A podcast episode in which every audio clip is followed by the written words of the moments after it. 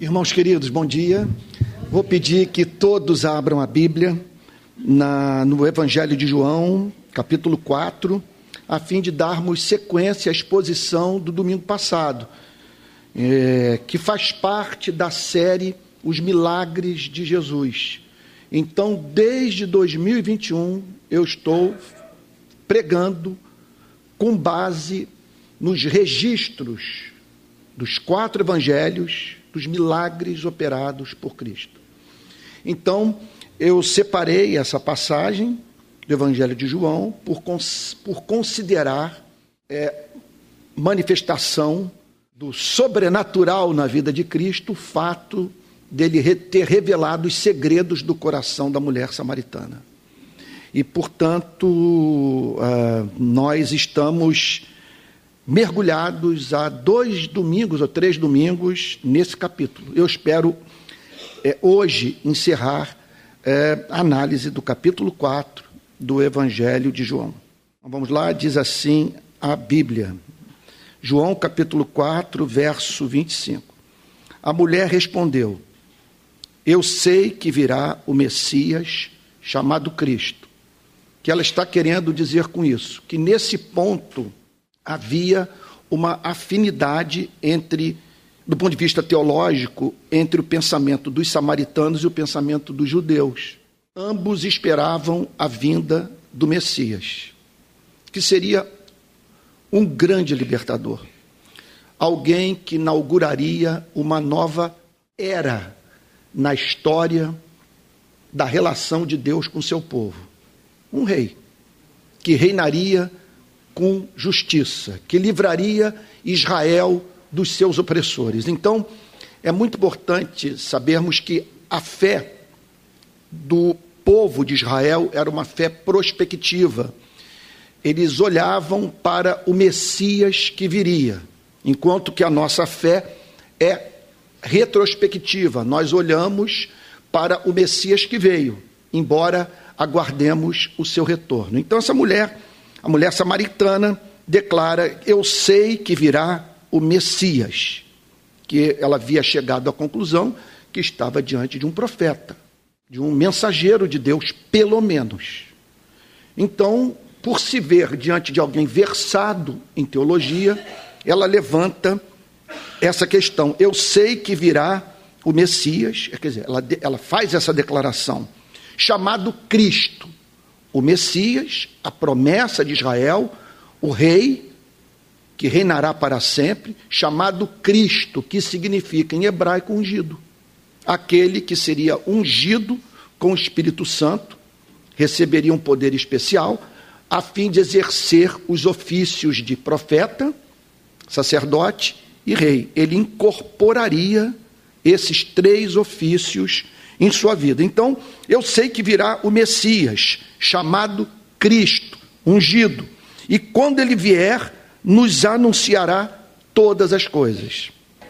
Portanto, ela declara, e é verdade o que essa samaritana afirma, que com a chegada do Messias, Israel receberia um novo tipo de conhecimento teológico muito mais amplo, muito mais extenso, muito mais profundo do que aquele que até então gozava. Por isso que é muito importante nós entendermos que, à luz das escrituras do Antigo e do Novo Testamento, a teologia não é algo estático, está sempre em processo de desenvolvimento e, entre outras coisas, em razão do intercâmbio com os demais campos de pensamento. Mas, de uma forma toda especial, por força dessa obra do Espírito Santo no seio da igreja, que faz com que a igreja, no decorrer dos séculos, tenha uma visão mais exata do seu Criador, do seu Redentor, sabe? do plano da redenção e da forma é, de viver que mais glorifique a Deus. Então, eu estou apresentando aqui o que é parte negociável da chamada visão pós-milenista, aquela que acredita que Jesus, não estou dizendo que eu a professe, mas os pós-milenistas, e não são poucos os excelentes teólogos que professavam fé no pós-milenismo, entre eles Arcis Sproul, O, o, Jonathan Edwards, o Jonathan Edwards acreditava que por meio da ação da igreja o evangelho se espalharia pelo mundo e que nós viveríamos num período de grande prosperidade em razão da obra do Espírito Santo por meio da igreja. Ele acreditava numa igreja muito mais excelente no final dos tempos. Que os homens e as mulheres resolveriam problemas até então não resolvidos, e que, do ponto de vista teológico, a igreja teria uma compreensão do evangelho muito mais profunda do que até então tinha. Olha, e pior é que há muita evidência de que há algo extraordinário no seio da igreja, levado a cabo pelo Espírito Santo no decorrer dos séculos. Porque, por exemplo, compare a teologia da reforma com a teologia da patrística a teologia do primeiro, segundo século com a teologia do século XVI. A diferença é brutal. Brutal. Embora encontremos na patrística, no período dos pais da igreja, esse gigante, Agostinho de Hipona. Mas do ponto de vista da sistematização do pensamento, o que houve a partir da reforma é, é, impressionante, é, é insuperável. Em especial a compreensão da doutrina da justificação pela graça mediante a fé do que eu conheço de história da teologia, o que Martinho Lutero falou sobre a graça de Deus, jamais até então havia sido pregado na igreja de Cristo. Então, aqui está essa mulher dizendo: quando ele vier, nos anunciará todas as coisas. Portanto, é, é amplo o, o, campo de conhecimento possível que, contudo, você e eu ignoramos. Esteja certo de uma coisa: o nosso Deus é muito mais belo, muito mais majestoso, muito mais excelente do que o que acreditamos, do que o que conhecemos, do que o que a igreja nos permitiu saber. Quando ele vier, anunciará todas as coisas, ou seja, muito que nós não sabemos e que passaremos a saber quando o Messias vier. Aí isso levanta uma questão teológica que eu não tenho tempo aqui para, para abordar. Quanto de conhecimento teológico uma pessoa precisa ter para ser considerada cristã? Essa é uma questão seríssima, mas fica aí para que os irmãos pensem sobre ela, saiam em busca de uma resposta, de modo que a igreja não perca a sua identidade, mas ao mesmo tempo não coloque para fora aqueles que é, são carentes de um, te, de um conhecimento teológico mais extenso e que, contudo, creem, no mínimo, necessário para que a destra da comunhão seja estendida na vida desse irmão, dessa irmã que teve um encontro com o Evangelho. Então, Verso 26. Jesus disse: Eu sou o Messias. E aqui ele declara para a mulher samaritana quem ele era. Ele simplesmente diz aqui o seguinte: que você está diante do cumprimento de todas as profecias do Antigo Testamento. Aqui está aquele acerca de quem Moisés falou. Você está conversando com o Messias. Eu sou o Messias, eu que estou falando com você. Nós vamos agora entrar num campo do, dos mais importantes do conhecimento teológico, que é o campo da epistemologia, do meio de aquisição da compreensão da verdade, de modo que você esteja absolutamente seguro de que conheceu a verdade e foi tornado livre por ela. Vamos lá. A experiência dessa mulher é de certa forma, equivalente à nossa experiência nessa manhã. Eu sou o Messias, eu que estou falando com você. Qual é a diferença entre a experiência da samaritana e a nossa? Cristo não está dizendo isso face a face, em carne e osso, literalmente diante dos nossos olhos. Nós estamos recebendo hoje a mesma informação dessa mulher só que por meio da leitura de um livro, de um registro histórico. A pergunta das perguntas é: meu Deus, como nos certificarmos de que o que está escrito nesse livro é verdadeiro. Como chegarmos à conclusão que Jesus é o Messias. Mas não apenas isso. Os demônios o sabiam. Judas estava certo desse fato. A questão é como crermos indubitavelmente que Jesus é o Messias, é a esperança de Israel, é o Filho de Deus. Mas veja só, a ponto de nos piores reveses da vida não abrirmos mão de Cristo, a ponto de botarmos a nossa vida no altar em sacrifício, abrindo mão até mesmo de prazeres legítimos, contudo inviabilizadores do nosso ministério, da nossa vida, da nossa eficácia pública, a fim de que Cristo seja glorificado por meio de nós. Como obter um nível de certeza que nos mova a dar o outro lado da face para o nosso adversário, a caminhar a segunda milha, a dar a todo aquele que nos pede algo. Deixa eu reformular a pergunta.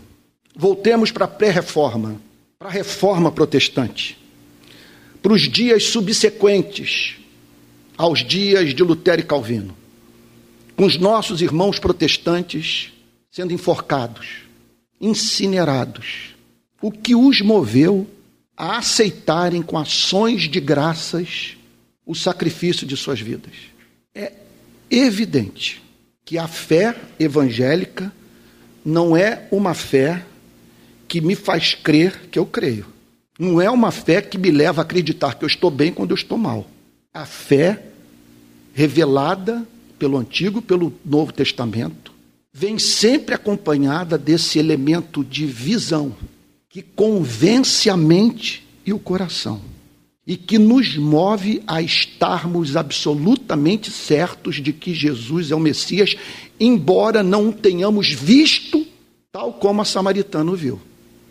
O que levou o apóstolo Pedro a dizer o seguinte, numa passagem que eu considero extraordinária. Nisso vocês exultam, embora no presente, por breve tempo, se necessário, sejais contristados por várias provações, para que, uma vez confirmado o valor da fé que vocês têm, muito mais preciosa do que ouro perecível, mesmo apurado pelo fogo, resulte em louvor, glória e honra na revelação de Jesus. Então, aquelas pessoas estavam sendo terrivelmente provadas Contudo, em razão da presença dessa fé preciosa em seus corações, os destinatários da epístola escrita pelo apóstolo Pedro não se permitiram perder o ser, continuaram servindo a Cristo, apesar de toda a perseguição sofrida em razão do seu compromisso com o Evangelho. E aí, a declaração extraordinária do apóstolo Pedro eu fico a pensar no quanto essa declaração deve ter feito o apóstolo Pedro chorar, porque ele conheceu a Cristo. E ele estava pregando para pessoas que não tiveram um encontro pessoal com Cristo. Conheciam Cristo apenas por meio do testemunho dos apóstolos. E aí Pedro diz assim: mesmo sem tê-lo visto, vocês o amam. Mesmo não o vendo agora, mas crendo nele, exultam com uma alegria indescritível e cheia de glória. Observe, portanto, que a fé evangélica, quando eu digo evangélica, que nasce da pregação do evangelho gerada pelo Espírito Santo, é uma fé que nos habilita a ter alegria indescritível, em algumas traduções, indizível e cheia de glória. A pergunta que eu me proponho responder nessa manhã é a seguinte: como que uma pessoa chega a esse nível de convicção? Veja, a fé evangélica não é uma coisa que me leva a dizer para mim mesmo: olha, eu não amo a Cristo. A minha vida é caracterizada por ceder a todas as tentações que eu sofro. Eu tenho um gênio incontrolável. Tenho muitas dúvidas com relação ao Evangelho. Contudo, eu creio que Deus me ama e que pelo sangue de Jesus eu serei salvo. Olha, nós temos que tomar muito cuidado com esse tipo de declaração. Porque, embora sejamos justificados pela graça de Deus mediante a fé, essa fé quando autêntica, vem sempre acompanhada por esse elemento de visão, de certeza, de convicção. Eu sei em quem tenho crido, estou certo que Ele é poderoso para guardar o meu depósito até aquele dia. Então, ela vem sempre acompanhada desse elemento de certeza. Aquela história lá de John Wesley, na travessia do Atlântico, com medo de morrer afogado, num temporal que se abateu sobre o barco em que ele estava. Ele olha na frente, num lugar que expunha mais as pessoas ao risco de morte, e ele vê um grupo ali, como se nada estivesse acontecendo, umas pessoas, famílias reunidas, em atitude de adoração a Deus. Ele se aproxima daquela gente e faz a seguinte pergunta: vocês não estão com medo? Ao que uma das pessoas daquele grupo, daquelas famílias, vira-se para John Wesley e pergunta: O senhor por acaso conhece Jesus Cristo? Eram os irmãos morávios, que estavam vivendo um Pentecoste que os habilitou naquela tormenta a virarem-se para John Wesley e perguntarem: O senhor conhece o Cristo que nós conhecemos? Ou Martin Lloyd Jones, com gente indo no seu quarto, no chamado leito de morte, início dos anos 80, ele morre em 1981, ministrando cura para ele. Ao que ele escreve um bilhete para sua mulher e suas duas filhas, com o seguinte pedido: Por favor, parem de orar por mim não me detenham da glória. Não vejo a hora de morrer e estar com Cristo. Meu Deus, que coisa extraordinária. Ou quando Jonathan Edwards perdeu sua filha, Jerusha. A filha morre, com 14 anos, tuberculose, e ele escreve: Aprove ao grande e soberano Deus levar minha filha. Portanto, não aceitem essa visão da graça que nos leva a crer que nós estamos bem, quando na verdade nós estamos precisando desse elemento de certeza, de amor, de encanto, que faz com que venhamos abrir mão de tudo por causa de Cristo. Então lá estava a samaritana perante Jesus, com o Senhor Jesus a lhe dizer: Eu sou Messias. Como que ela poderia se certificar de que Jesus estava sendo verdadeiro com ela.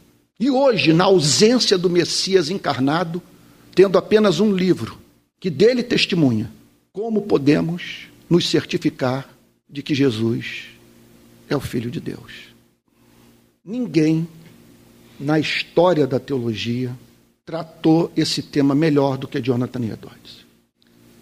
Nas páginas que vão da 217 a 236 do seu livro Religious Affections, o Tratado sobre as Afeições Religiosas, Jonathan Edwards trata desta questão de fundamental importância. Como que eu posso me certificar de que Jesus é o Messias, o Salvador? E não apenas crer nele, mas abrir mão de tudo por amor a ele. Então, Jonathan Edwards declara o seguinte nessas páginas: que se Deus decretou se revelar aos seres humanos através de meios estabelecidos por Ele mesmo, esses meios viriam acompanhados do selo divino, de modo que, ao bater os olhos no conteúdo da revelação, em razão da sua glória, da sua majestade, da sua beleza, de algo intrínseco a essa mesma revelação, os seres humanos seriam levados a simplesmente declarar que aquilo que lhes chegou à mente e ao coração só pode ter partido do próprio Deus. Então, Jonathan Edwards declara que num campo tão importante como esse, que envolve o nosso conhecimento de Deus, o destino eterno das nossas almas, a nossa felicidade nessa vida e na vida vindoura, Deus jamais nos apresentaria um plano de salvação que não viesse acompanhado de evidências suficientemente fortes para convencerem a nossa mente e o nosso coração a ponto de entregarmos tudo a Ele, a totalidade da nossa vida.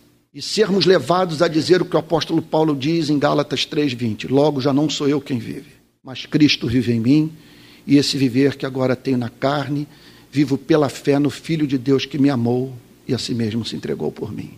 E aí então, Jonathan Edwards prossegue no raciocínio, afirmando a seguinte coisa: que o Evangelho ele não precisa pedir emprestado evidência. É impressionante. Edwards acredita que não são provas arqueológicas, manuscritológicas, históricas, que nos convencerão da veracidade do cristianismo e do fato de que Jesus é o único Salvador. O que ele diz nessas páginas, 217 a 236 do Religious Affections, é que se esse é o fundamento da nossa fé, quer dizer, só teremos uma fé viva caso seja apresentada uma nova evidência arqueológica da veracidade do cristianismo, nós estamos perdidos. Perdidos. Porque a nossa mente levantará inúmeras objeções àquilo que nos é apresentado como evidência e fundamento da nossa fé. E outra coisa que ele afirma, que eu achei assim, meu Deus, essa apologética é muito diferente do que até mesmo alguns reformados ensinam. Ele diz o seguinte: olha, uma pessoa em dez, não, uma em cem se converte por meio de argumentação lógica, por meio de um encadeamento de ideias. Então você começa com a existência de Deus. Se algo existe, algo tem existido por toda a eternidade, porque o nada nada cria. Então tem no universo um ser que tem em si o poder de ser. A beleza da vida revela que há um ser pessoal por trás da criação. Nós temos que explicar o universo e a sua forma, conforme dizia Francis Schaeffer. E só há uma explicação racional, um Deus infinito pessoal. Tudo isso tem seu valor, diz Jonathan Edwards. Nós podemos usar esse tipo de raciocínio no nosso trabalho evangelístico. Mas ele diz: ninguém se converte assim. E aí a afirmação impressionante. Ele diz que nós nos convertemos de uma só vez. É um único passo. E como tal acontece? A mensagem me é apresentada. E ela se me afigura como tão encantadora, tão bela, tão simétrica, tão majestosa, tão excelente, que eu sou levado a identificar o próprio Deus se dirigindo ao meu coração por meio do Evangelho. O que ele defende nesse livro, observe, vou, no, eu estou no texto, a, a samaritana diante de Jesus. Não faltou gente no primeiro século declarando que era o Messias. Como que uma pessoa, portanto, no mundo onde aparecia Messias, todo momento, se certificar que Jesus é o lírio dos vales, é a estrela da manhã, o mais desejável, que pode fazer com que uma pessoa caia os seus pés, como a irmã de Lázaro e Marta, Maria, e o banho com as suas lágrimas. O que Edwards diz meu Deus, é muito sério. E o que marcava o ministério dele, Deus fazer aqui uma digressão, era que a mensagem vinha acompanhada de profunda base escriturística e a pregação profundamente racional. De modo que houve é, pregação das pessoas literalmente caírem no chão no famoso sermão pregadores nas mãos de um Deus, pecadores nas mãos de um Deus irado. Olha aí o ato falho, pregadores nas mãos de um Deus irado. Pecadores nas mãos de um Deus irado, as pessoas tinham a sensação que o chão ia se abrir, que elas seriam tragadas pelo inferno em razão da sua pecaminosidade. Então o que Edward diz é o seguinte: olha aí, isso é muito sério. Que argumentação lógica, as chamadas provas da evidência de Deus, o, o argumento ontológico, o argumento teleológico, o argumento moral. Ele diz o seguinte: isso pode levá-lo a crer em Deus. Mas, veja, não a ponto de você ascender, vir a estar acima do nível dos demônios, que creem e tremem. Então, o que ele declara? Que nem todos os seres humanos terão acesso a essa revelação. Os seres humanos são, por natureza, inimigos da verdade do Evangelho. Eles odeiam o que o Evangelho ensina. Ninguém gosta de ser confrontado com seus pecados. A mensagem do Evangelho pressupõe que nós precisamos de um redentor. Então, muito do que o Evangelho declara é repugnante para o homem natural. Aí, o que Edwards afirma é que tem que haver uma correspondência entre a natureza humana e o Evangelho. Que você não entenderá o Evangelho espiritualmente enquanto não nascer de novo. Você simplesmente não experimentará encanto pelo Evangelho, porque o Evangelho demanda que você esteja no mundo do amor. Tem que haver uma familiaridade entre você e a mensagem do Evangelho. Você tem que ver glória. Você tem que ver excelência nessa mensagem. Glória no Deus contra quem pecamos. Glória no seu caminho de redenção. Glória no seu Evangelho. Glória na sua palavra. E é por isso que ele diz que essa é uma operação do Espírito Santo que faz com que a conversão se dê num só ato. Chega um ponto que você olha para aquilo e você diz: Isso é absolutamente encantador. Se a verdade alguma vez foi revelada aos seres humanos, só pode ser essa que nós encontramos no Evangelho. Deixa eu dizer o que aconteceu comigo.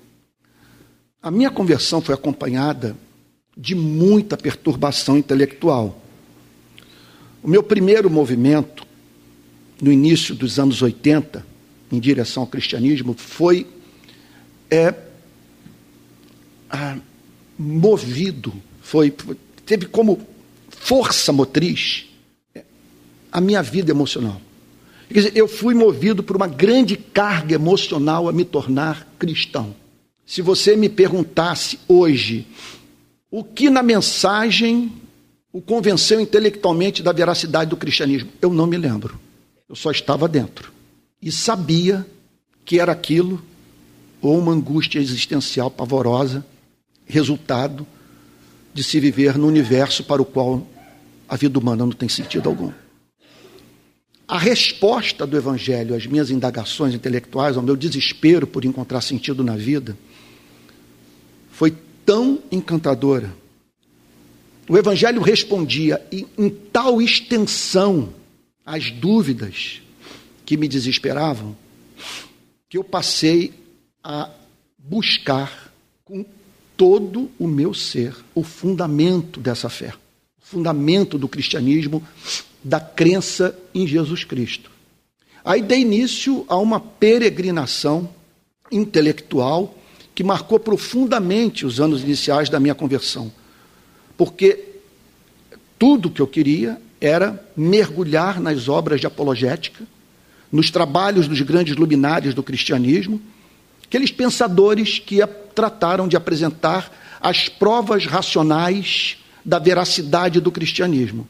E eu me dediquei apaixonadamente à aquisição daquele tipo de conhecimento julgando que por meio desse encadeamento de ideias, daquilo que me era apresentado como plausível, eu seria levado a uma experiência real de convicção. Eu estaria absolutamente convicto daquilo que eu queria crer.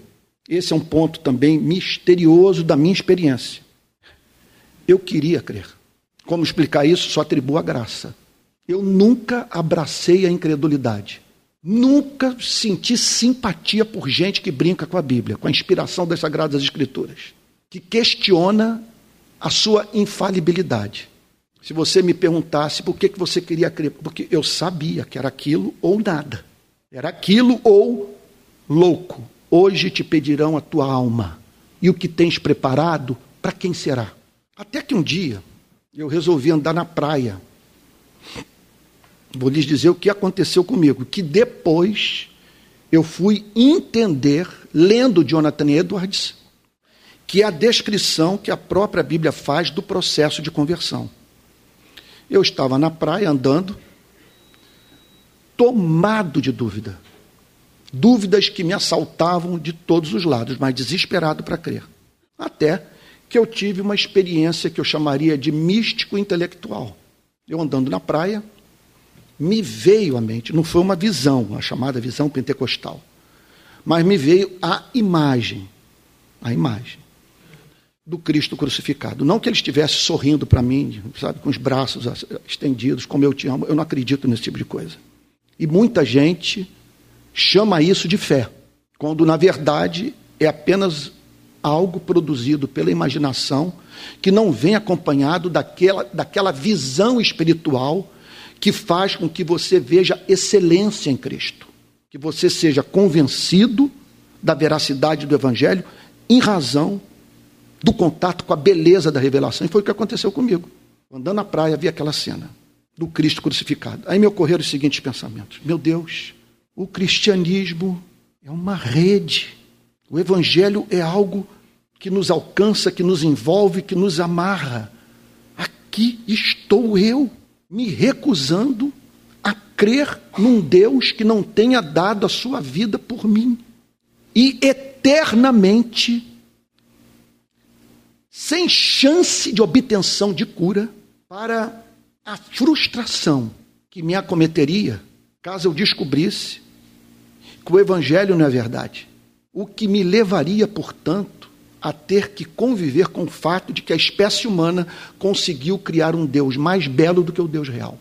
Dizem que é uma pregação de Charles Spurgeon, que ele bradava do púlpito: Eu me recuso a viver no universo sem Cristo, eu me recuso a viver no universo sem Cristo, eu me recuso a viver no universo sem Cristo.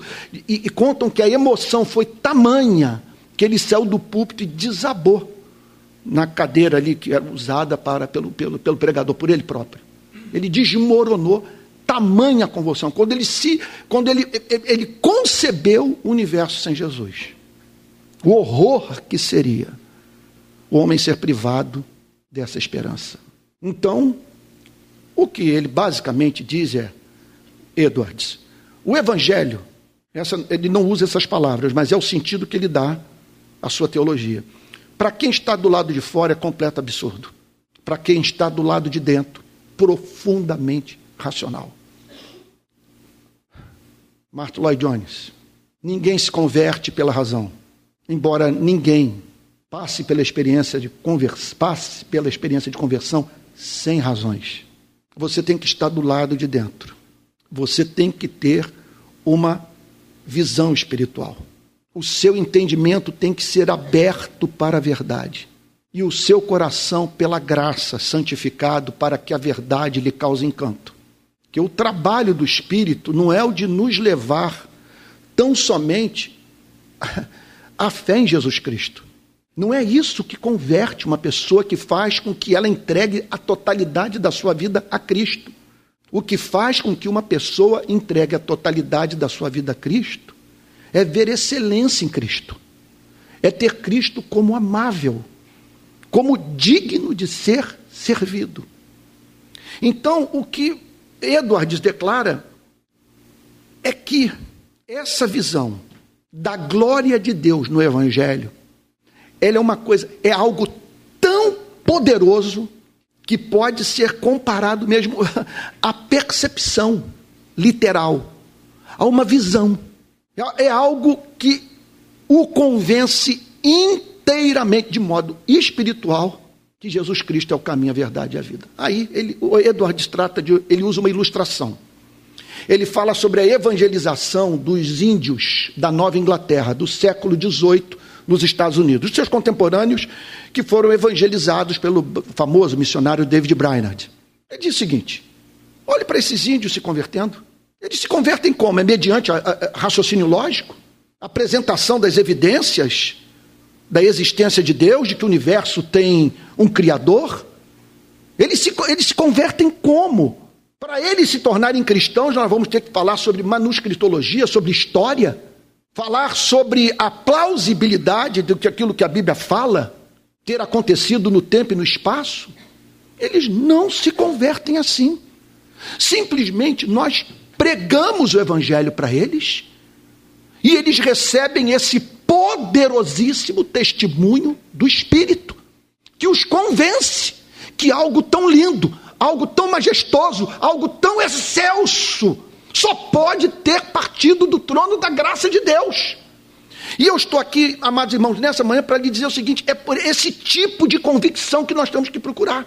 Sem ela, nós não daremos conta, porque a nossa jornada é dura, curta, incerta.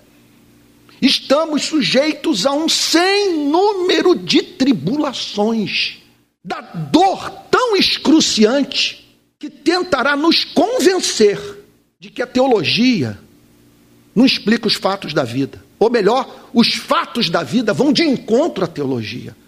Negam o que o cristianismo ensina. O que funciona como âncora de alma é essa experiência sobrenatural que deveria levar você e a mim a nos agarrarmos ao anjo do Senhor e dizermos: Não te deixarei ir enquanto tu não me abençoares. Não estou dizendo que você não deva ler, eu até sugiro aqui que você leia Pascal, me ajudou muito. Francis Schaeffer, aqui sem seguir a ordem cronológica. Santo Agostinho, Tomás de Aquino, Bavinck, João Calvino, C.S. Lewis. Não estou dizendo que você não deva ler esses grandes teólogos, pregadores e apologistas cristãos. Marcaram profundamente a minha vida. Eu tenho que reconhecer. Por exemplo, quando eu me deparei no Deus que intervém do Francis Schaeffer, com a declaração: olha, a questão intelectual básica é descobrirmos que conjunto de pressuposições explica a realidade. O acaso, o nada ou um Deus infinito pessoal. Isso teve muito sentido para mim. Então, esse tipo de raciocínio ajuda, mas não é isso que o manterá crente na hora da perda, da decepção, da oração não ouvida. Naquele momento em que você tem que abrir mão de um desejo que lhe é caro, a fim de por meio da sua morte, fazer com que pessoas encontrem a vida. O ser humano carece dessa visão. Talvez você esteja dizendo, Antônio, você poderia mencionar pelo menos algum texto das Sagradas Escrituras que prove o que você está dizendo que o Jonathan Edwards ensinou? Há muitas passagens. Uma das mais importantes, Jesus vira-se para Pedro, tal como se dirigiu à mulher samaritana. E vocês? Você, o que tem a dizer sobre mim? Quem eu sou? Tu és o Cristo, o Filho do Deus vivo. Qual foi a resposta que Jesus lhe deu? Você é um privilegiado. Você tem mais neurônio do que todo, todos os demais homens de Israel. Não, sua natureza é muito boa. Sua avó orou por você. Não. Você soube buscar a verdade e a encontrou. Bem-aventurado és, Simão Barjonas, porque não foi carne nem sangue quem tu revelou essas coisas, mas o meu Pai que está nos céus. É uma revelação. Então, como que uma pessoa. Eu não estou dizendo que o cristianismo seja racional.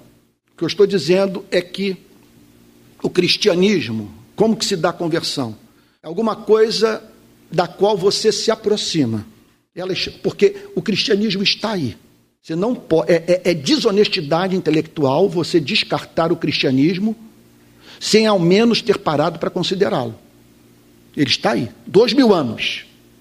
Você não pode ficar falando de Jesus Cristo de tabela sem nunca ter lido o Evangelho. Eu odeio quando fazem isso com Cristo. Da mesma maneira que marxistas odeiam quando nós falamos sobre Marx sem jamais termos lido Karl Marx. É muita desonestidade intelectual. E é desonestidade intelectual você botar na boca de Cristo o que Cristo nunca falou. De você descartar a mensagem de Cristo sem jamais ter parado para ler Mateus, Marcos, Lucas e João. Então, eu me aproximo de Mateus, Marcos, Lucas e João, e não há dúvida que há níveis de excelência na Bíblia. Nem todos os textos têm a mesma glória, pelo amor de Deus. Comparar Levítico com Romanos 5, com Romanos 8, com o Sermão da Montanha, não tem como.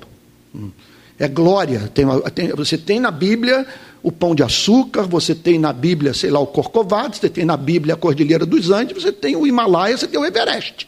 Romanos 8 é o Everest, sem a mínima dúvida. Então eu me aproximo.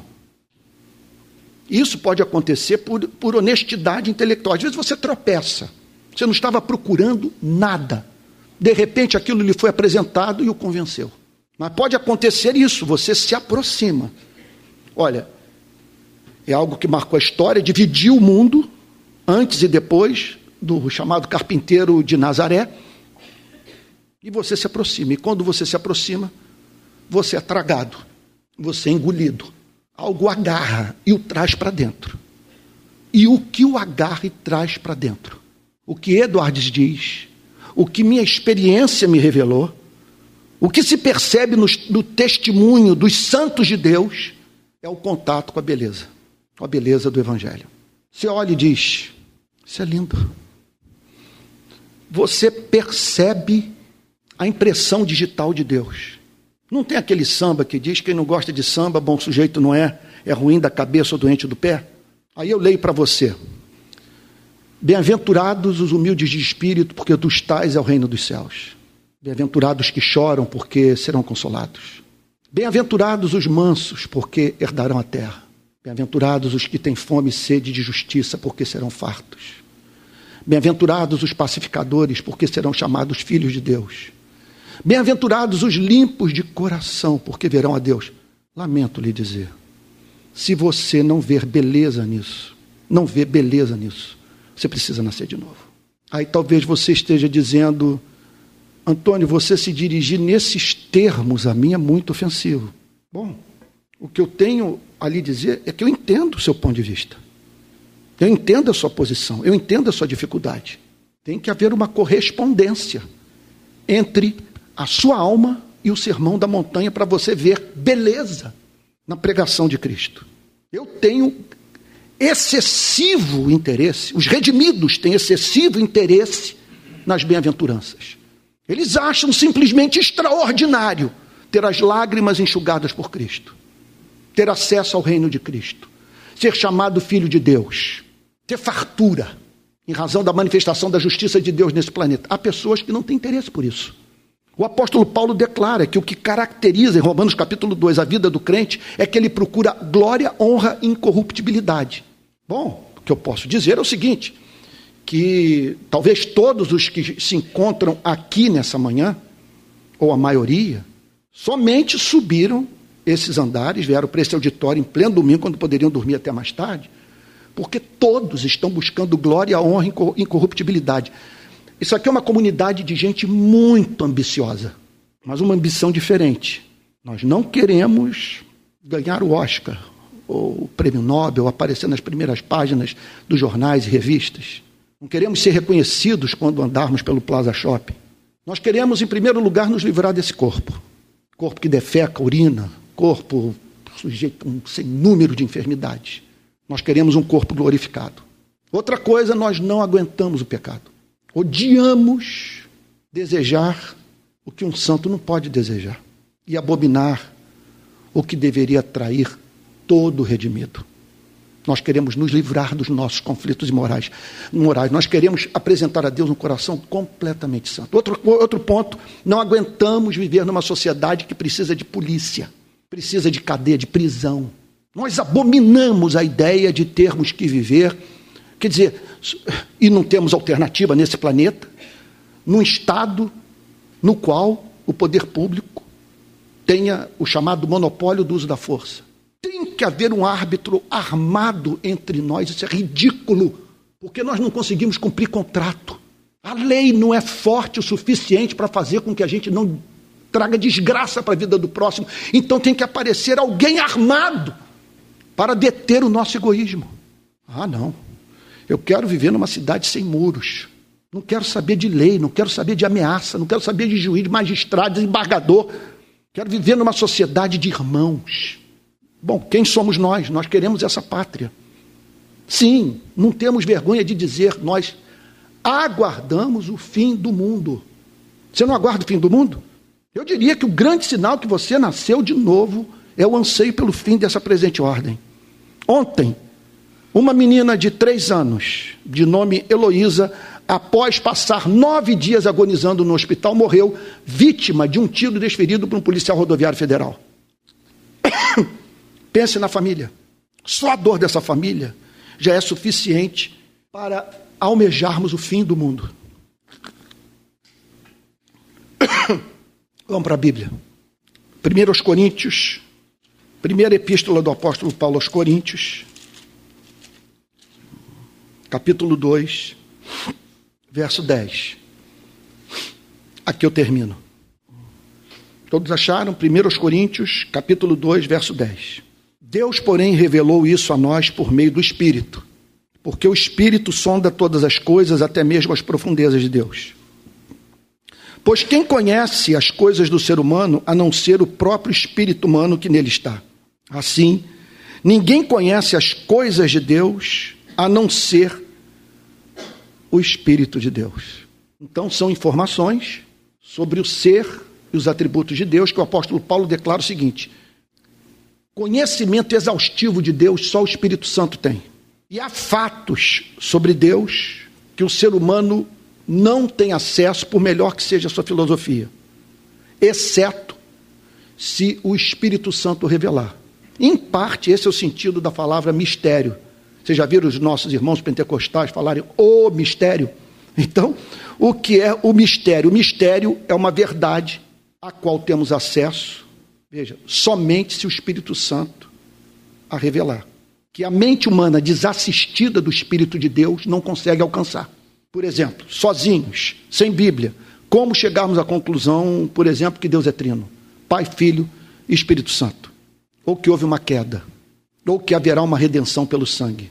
Só sabemos dessas verdades que se nos afiguram como profundamente racionais porque Deus as revelou. Então, o apóstolo Paulo declara: Assim ninguém conhece as coisas de Deus a não ser o Espírito de Deus. E nós não temos recebido o Espírito do mundo, preste atenção nisso. Ele, ele traça um contraste entre o Espírito do mundo e o Espírito de Deus. O que caracteriza o Espírito do mundo? É a obsessão que nós temos com a nossa felicidade, a ponto de passarmos por cima dos ditames do amor. É vivermos como se nós fôssemos eternos. É não considerar o fato de que esse pode ser o último dia da nossa vida.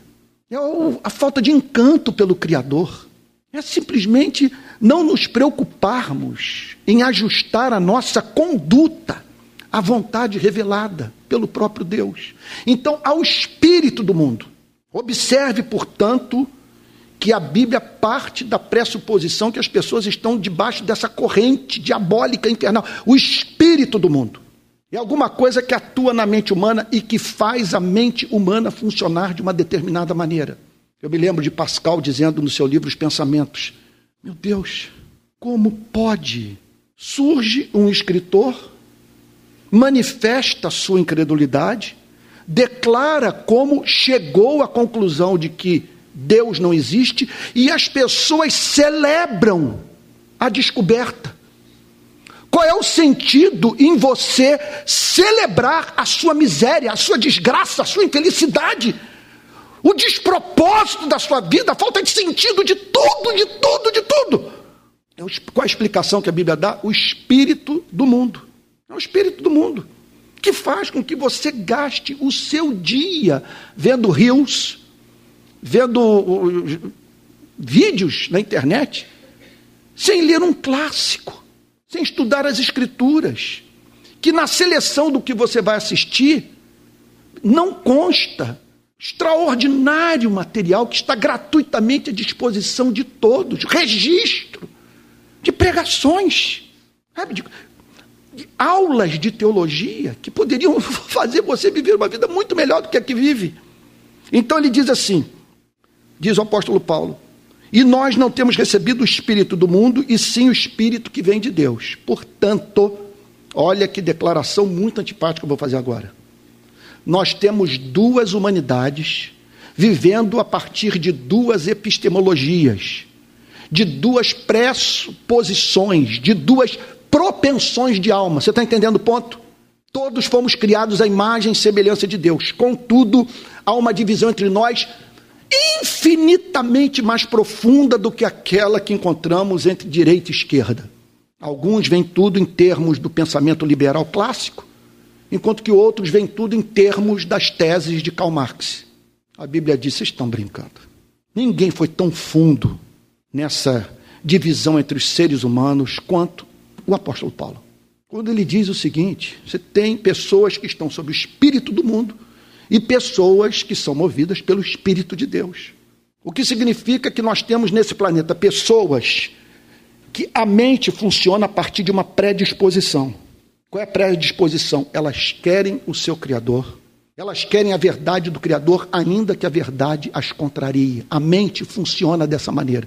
Enquanto que há entre nós, na humanidade, pessoas cujo, pessoas cujo espírito da mente as move a inimizade para com Deus. Elas celebram uma declaração de um cientista qualquer dizendo que ele é agnóstico. Elas acham isso extraordinário. Por quê? Porque a, a mente dessa gente funciona dessa maneira. Elas não estão em busca de honra, glória e incorruptibilidade. Uma vez eu tentei explicar isso na Barra, na, na igreja onde eu era pastor. Eu já vivi essa experiência. Você entra literalmente no Museu do Louvre, em Paris, com alguém. Aí você quer que a pessoa com quem você entrou tenha a experiência estética que você teve vendo Renoir ou Gauguin. Sabe? E aí, você, quando olha para o lado, você vê que a pessoa simplesmente se vê num tormento. A coisa que mais alegraria naquele dia era sair correndo do Museu do Louvre e se dirigir para o Champs-Élysées para fazer compra. Ou então você põe bar para a pessoa vir. Aí você Ai, meu Deus, que ela experimente o que eu experimento quando eu ouço bar. Nada. Nós estamos falando de pessoas que não têm senso estético, não têm senso artístico. Elas estão mortas para aquele tipo de beleza. E o mesmo acontece com o evangelho, não é intelecto.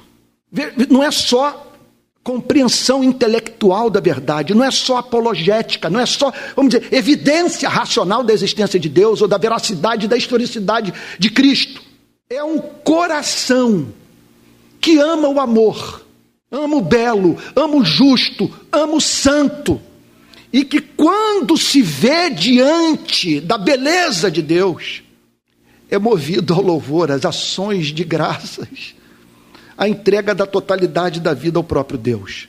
Aqui, vamos terminar. Olha o que, que Paulo diz. E nós, não, e nós não temos recebido o Espírito do mundo, e sim o Espírito que vem de Deus, para que conheçamos o que por Deus nos foi dado gratuitamente. Sem ação do Espírito Santo, sem chance. Agora, essa parte final é o que de mais excelso tem na Bíblia, do ponto de vista da compreensão do processo de conversão, ou o que leva uma pessoa a estar segura de que o Evangelho é a revelação de Deus. Olha o que, que Paulo diz, por favor, leia com atenção. Disto também falamos não em palavras ensinadas pela sabedoria humana, mas ensinadas pelo Espírito. Entre outras coisas, é claro, ele está fazendo, ele está estabelecendo um contraste aqui entre Sócrates, Platão, Aristóteles e Jesus. E o conhecimento que vem pelo Espírito Santo. Veja, do ponto de vista da relação do ser humano com o seu Criador. Não estou dizendo que o apóstolo Paulo foi um homem que, que menosprezou toda a produção intelectual grega. O que eu estou dizendo é que quando os gregos paravam para falar sobre Deus e os seus atributos, simplesmente levava o apóstolo Paulo a dizer: o que essa gente ensina é loucura. É como alguém já falou, aquilo sobre o que os gregos falavam, os hebreus viam. Essa é a diferença entre Jerusalém e Atenas. Os gregos falavam sobre Deus, os hebreus viam a Deus. E Paulo prossegue dizendo: mas ensinadas pelo Espírito, conferindo coisas espirituais com espirituais. Conferindo coisas espirituais com, com espirituais. Olha o cérebro em atividade, porém a partir do conteúdo da revelação. Verso 14. Meu Deus, eu não sei, o impacto disso na minha vida é impressionante. Ora, a pessoa natural, ou o homem natural em algumas versões, não aceita as coisas do Espírito de Deus. Está entendendo o ponto? Não aceita. Ele não tem interesse, ele não quer saber de céu. Ele não quer saber de arrependimento, ele não quer saber de arrebatamento, não quer saber de novo nascimento, não quer saber sobre o processo de santificação. Você fala sobre a justificação pela fé, ele dorme. Ele não aceita as coisas do Espírito de Deus, essas coisas do Espírito de Deus o contrariam, golpeiam seus interesses egoístas. Porque eles são loucura. Por que eles são loucura? Você só tem 80 anos de vida em média. E você decide pegar esses 80 anos de vida e vivê-los no caminho estreito. Qual é o sentido de uma coisa como essa? De tomar sua cruz Eu só tenho 80 anos de vida, em média. E eu decido percorrer esses 80 anos carregando minha cruz. A cada dia morrendo para que na minha morte as pessoas encontrem a vida. Qual é o sentido disso? O sujeito ouve e diz: Isso é loucura. Loucura me estar numa igreja, lidar com tanta gente desagradável. Isso é uma loucura. Tem muito menos dar dinheiro para a igreja. Isso é um absurdo. Entre tantas outras coisas mais. Loucura, queda. Loucura. Loucura que somos justificados pelo sangue de Cristo. Eles não entendem isso.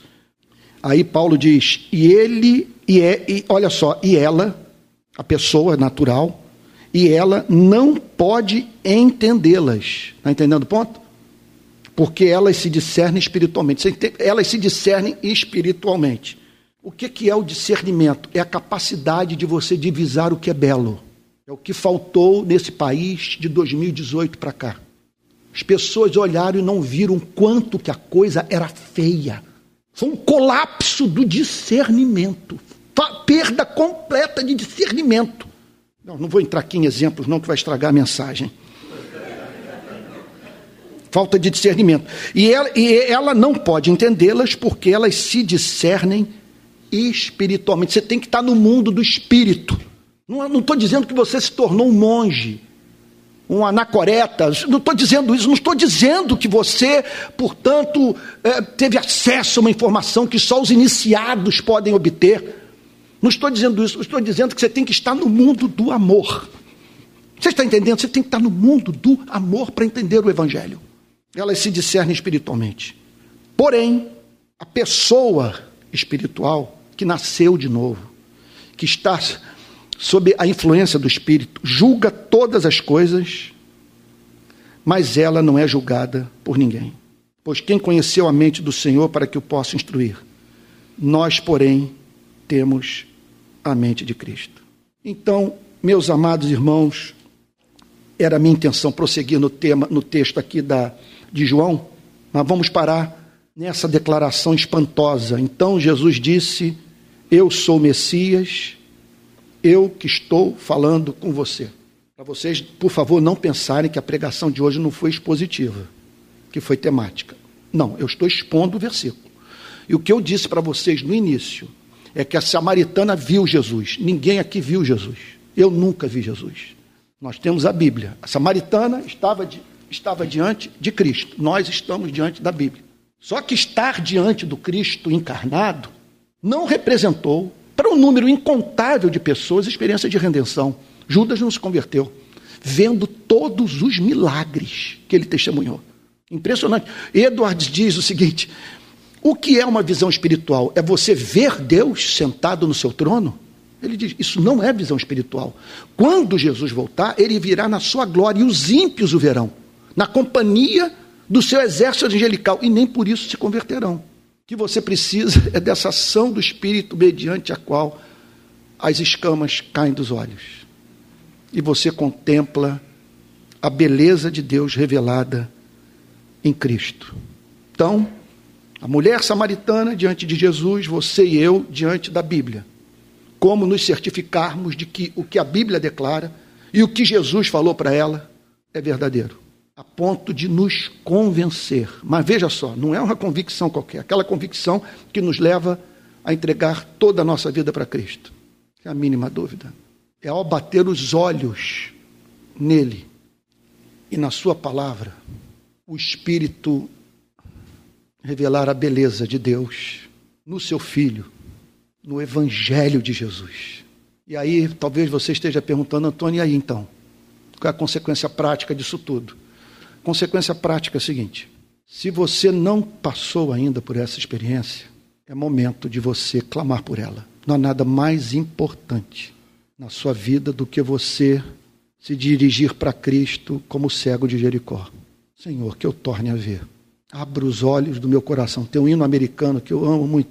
Quero te ver, Senhor quero te ver, exaltado e bem alto, brilhando na luz da sua glória. É possível você conhecer a verdade indubitavelmente. É possível você se certificar, sem que necessariamente tenha que recorrer à filosofia de que Jesus Cristo é o caminho, a verdade e a vida. Deus não deixaria sua alma na incerteza diante de questões tão centrais para a nossa existência. Ele quer lhe dar a segurança mais profunda de que Jesus é o Deus que se fez homem, que no princípio era o Verbo, o Verbo estava com Deus e o Verbo era Deus. E ele se fez carne e habitou entre nós, cheio de glória e verdade. E nós vimos a sua glória, glória como do unigênito do Pai. Vamos orar? Vamos ficar de pé?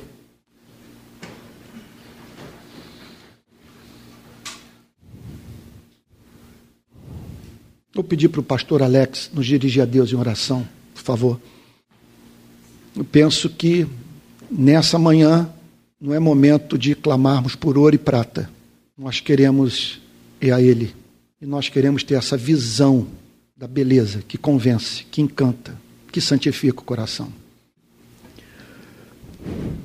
Pai, nosso coração arde, treme diante da tua palavra.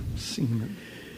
Primeiro, para que a gente, a gente reconhece que diante de tão enorme grandeza, temos sido falhos em fazer a escolha certa.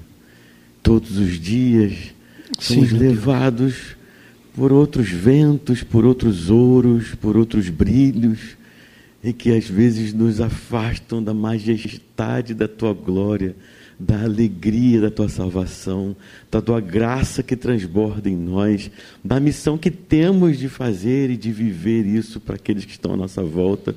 Por Sim, isso, meu Deus constrange amorosamente nosso coração para que a gente não se acomode de Amém, Jesus. Amém. Mas pelo contrário, vivamos cada vez mais, sim, aí sim, santificados, separados para viver e arder em todos os poros e transbordar o teu evangelho em nossa própria carne, em nossa própria vida, Amém, em nossas Senhor. escolhas, Amém, no Jesus. trabalho, em casa, Amém, onde quer Jesus. que estejamos, as pessoas vejam nossas escolhas e glorifiquem a Jesus. você. Vejam a nossa Jesus. vida, o nosso amor, a nossa doçura e a nossa sabedoria. Amém, Jesus. Oramos também, Senhor, para que aqueles que estão hoje aqui, em todas as casas e lugares onde essa mensagem está e estará Jesus. chega- chegando, que essa redenção da tua graça, Amém, Jesus. que esse cair das escamas dos olhos, que essa revelação se faça pelo teu poder, pela tua glória, Senhor, pelo teu amor na vida dessas pessoas que possam Amém, experimentar Jesus. essa Amém, obra tremenda Amém, serem Jesus. apaixonadamente cativados Amém, pelo Deus que Jesus. você é. Amém. Essa é a nossa oração agora. Move, Senhor, a tua palavra Amém. onde quer que tu queiras, em nome de Jesus, Pai. Amém, Jesus. Amém, Amém, Jesus. Amém. Tem alguma canção que a gente pudesse cantar que tem a ver com o tema? Tem aquela, eu fiz uma canção que a gente tem ensinado aqui, que é Assim Será, Tá. que ela usa o texto de 1 Pedro. Ela diz assim, a gente cantou junto há 15 dias atrás. Assim será, nosso Deus voltará e enxugará nossas lágrimas, sim. Proclamará sua vitória final para enfrentar, para enfrentar. Tá aí a letra. Ah, não tá não. Para implantar o seu reino em mim. Virá o Senhor glorioso, assim será. O, o Rafael tá lá com a letra pronta. Cadê? Ah, ele deu uma saidinha bem na hora. Então, é, a letra diz assim: Vamos repetir? Assim será, nosso Deus voltará e enxugará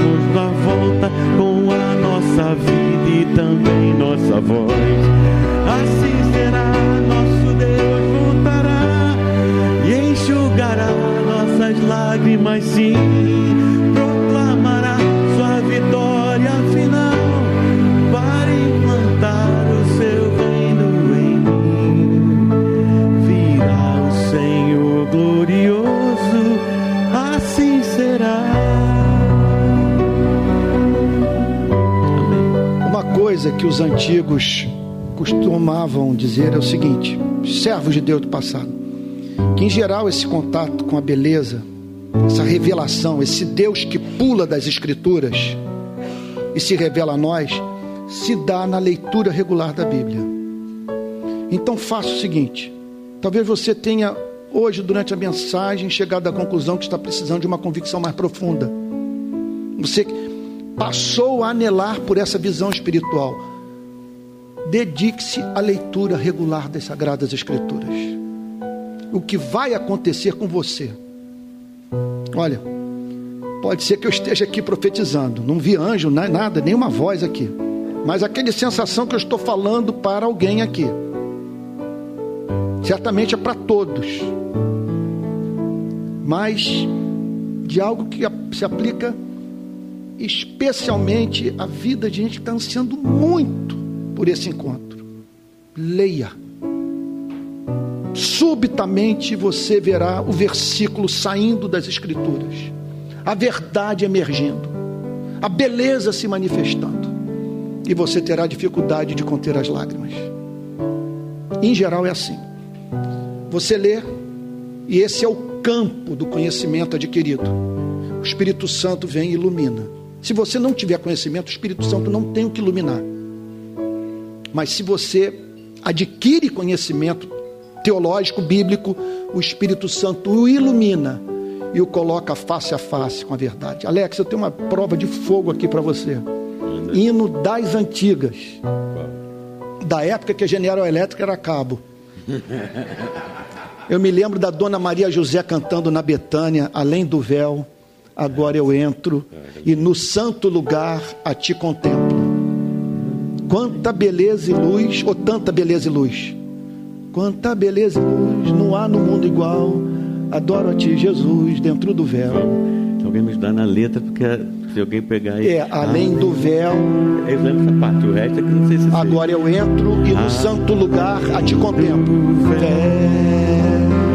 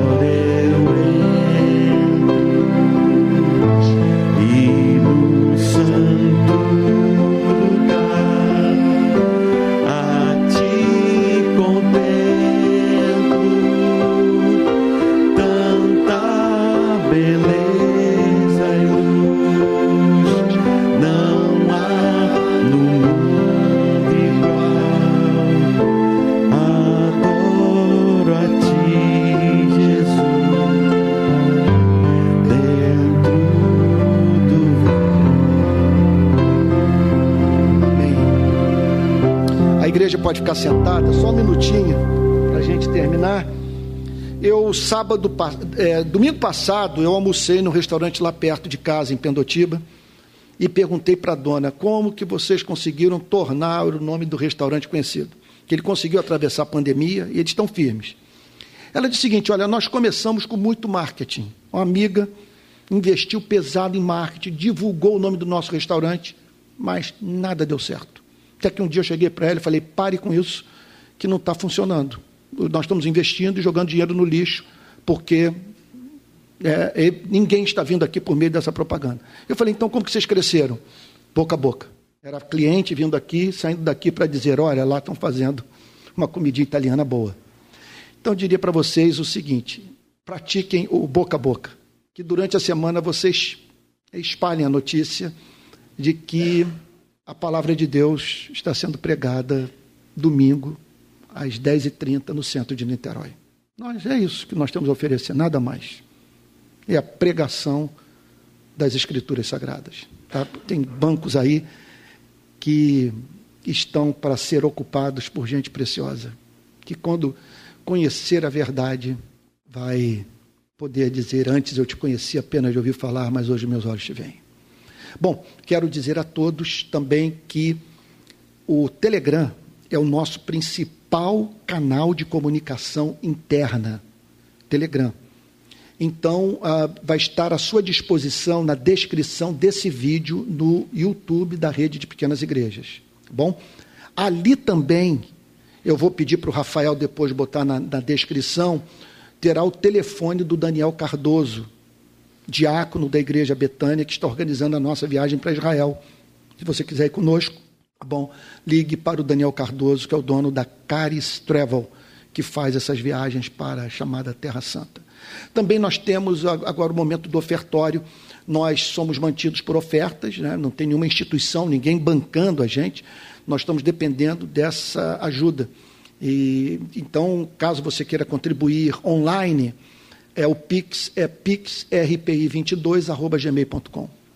PixRPI22, porque tudo começou em, 1900, em 2022, pixrpi22.gmail.com. Agora, se você quiser contribuir em espécie aqui, né, então, o Fabiano e o, e o, Manuel Ricardo estão aí com os envelopes, tá bom? Para que você é, contribua caso queira.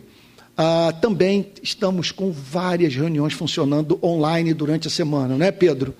Então, você pode falar aqui sobre elas, só para você saber os encontros online que temos é, tido durante a semana. Rapidinho, já já nós vamos orar em Petrabença Apostólica. Pessoal, alguns avisos rápidos. É, a gente está vendendo livros ali fora, tá bom? De autoria do pastor Antônio, se você quiser adquirir. É, nós também estamos para multiplicar a nossa primeira pequena igreja aqui em Niterói. Então nós vamos ter uma segunda em breve e provavelmente uma terceira também. Então a gente vai fazer o seguinte: se você tem o desejo de fazer parte em breve de algum desses encontros presenciais, que vão ocorrer uma vez por semana, Deixe, por favor, o seu nome e telefone ali fora na recepção, tá? Com a Heloísa, que ela vai deixar tudo anotadinho e assim que a gente tiver uma reunião começando, a gente vai ligar para você e vai avisar, tá bom? E você que está nos acompanhando de casa, é, procure pelo Instagram da Rede de Pequenas Igrejas, tá? Você vai escrever lá na busca Rede de Pequenas Igrejas e vai aparecer o Instagram da RPI. Tem cerca de cento e poucos seguidores, é um Instagram recente, tá bom? Então lá você pode fazer contato. Hum, sobre reuniões online, nós temos uma reunião que ocorre amanhã, toda segunda-feira, às nove da noite. Tá bom? Essa reunião a gente tira um tempo de uma hora para falar sobre a mensagem de domingo.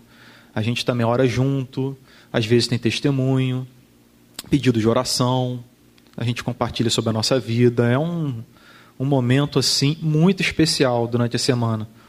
E eu sei que é um horário que muitas vezes você está cansado, chegou do trabalho ou da faculdade, mas olha, eu tenho sido abençoado. E eu, um jovem de 33 anos, poderia estar fazendo outra coisa naquele horário, prefiro estar ali. Prefiro estar ali. Também temos uma reunião na quarta, tá bom, online.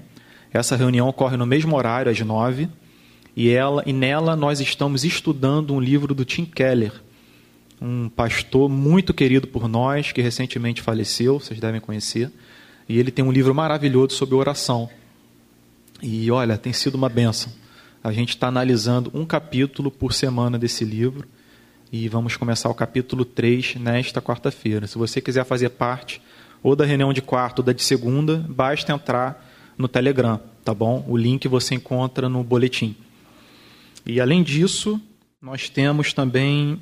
Não, é só isso. é só isso. Obrigado. É, eu ia dizer alguma coisa, me esqueci. Então, tá bom, nós vamos encerrar o culto. É, Manuel Ricardo, querido, você podia vir aqui, pedir para o nosso médico amado fazer oração final, e o Alex impetrar a benção apostólica. Tá bom? Oh, meu Deus, eu ia falar alguma coisa tão legal. Deu branco. Hum. Que orem por mim, não, não, não, é, não é nem isso.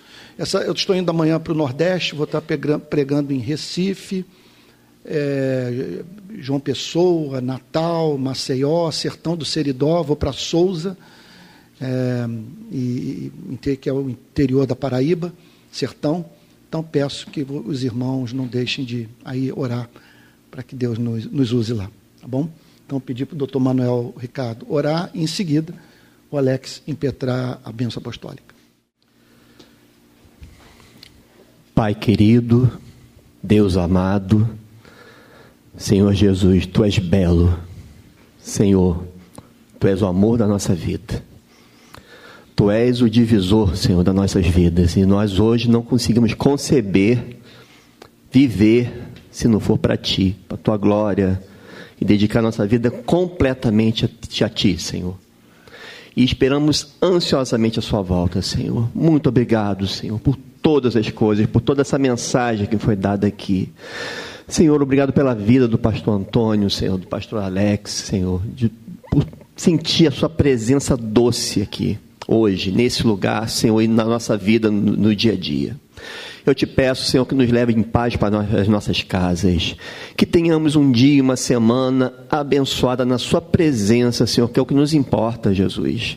É estar na Sua presença e que abençoe cada vida que está aqui, cada vida que está assistindo agora, Senhor, na rede de pequenas igrejas, Senhor. Senhor, mostra a sua face, Senhor. Mostra a sua face, Senhor, sua doce face para aquele que ainda não te conhece, Senhor. Mostra, Senhor, a sua doçura, Senhor. Mostra a sua beleza, Senhor, que é o que mais temos de mais belo no mundo hoje, é a Ti, Senhor. Muito obrigado, Senhor. Leva-nos em paz, Senhor. Abençoe cada um de nós aqui, Senhor. Cura, Senhor, e ajuda-nos nas nossas angústias, Senhor, nos nossos problemas, Senhor. No nome de Jesus é o que pedimos, Senhor. Amém, Jesus. Amém.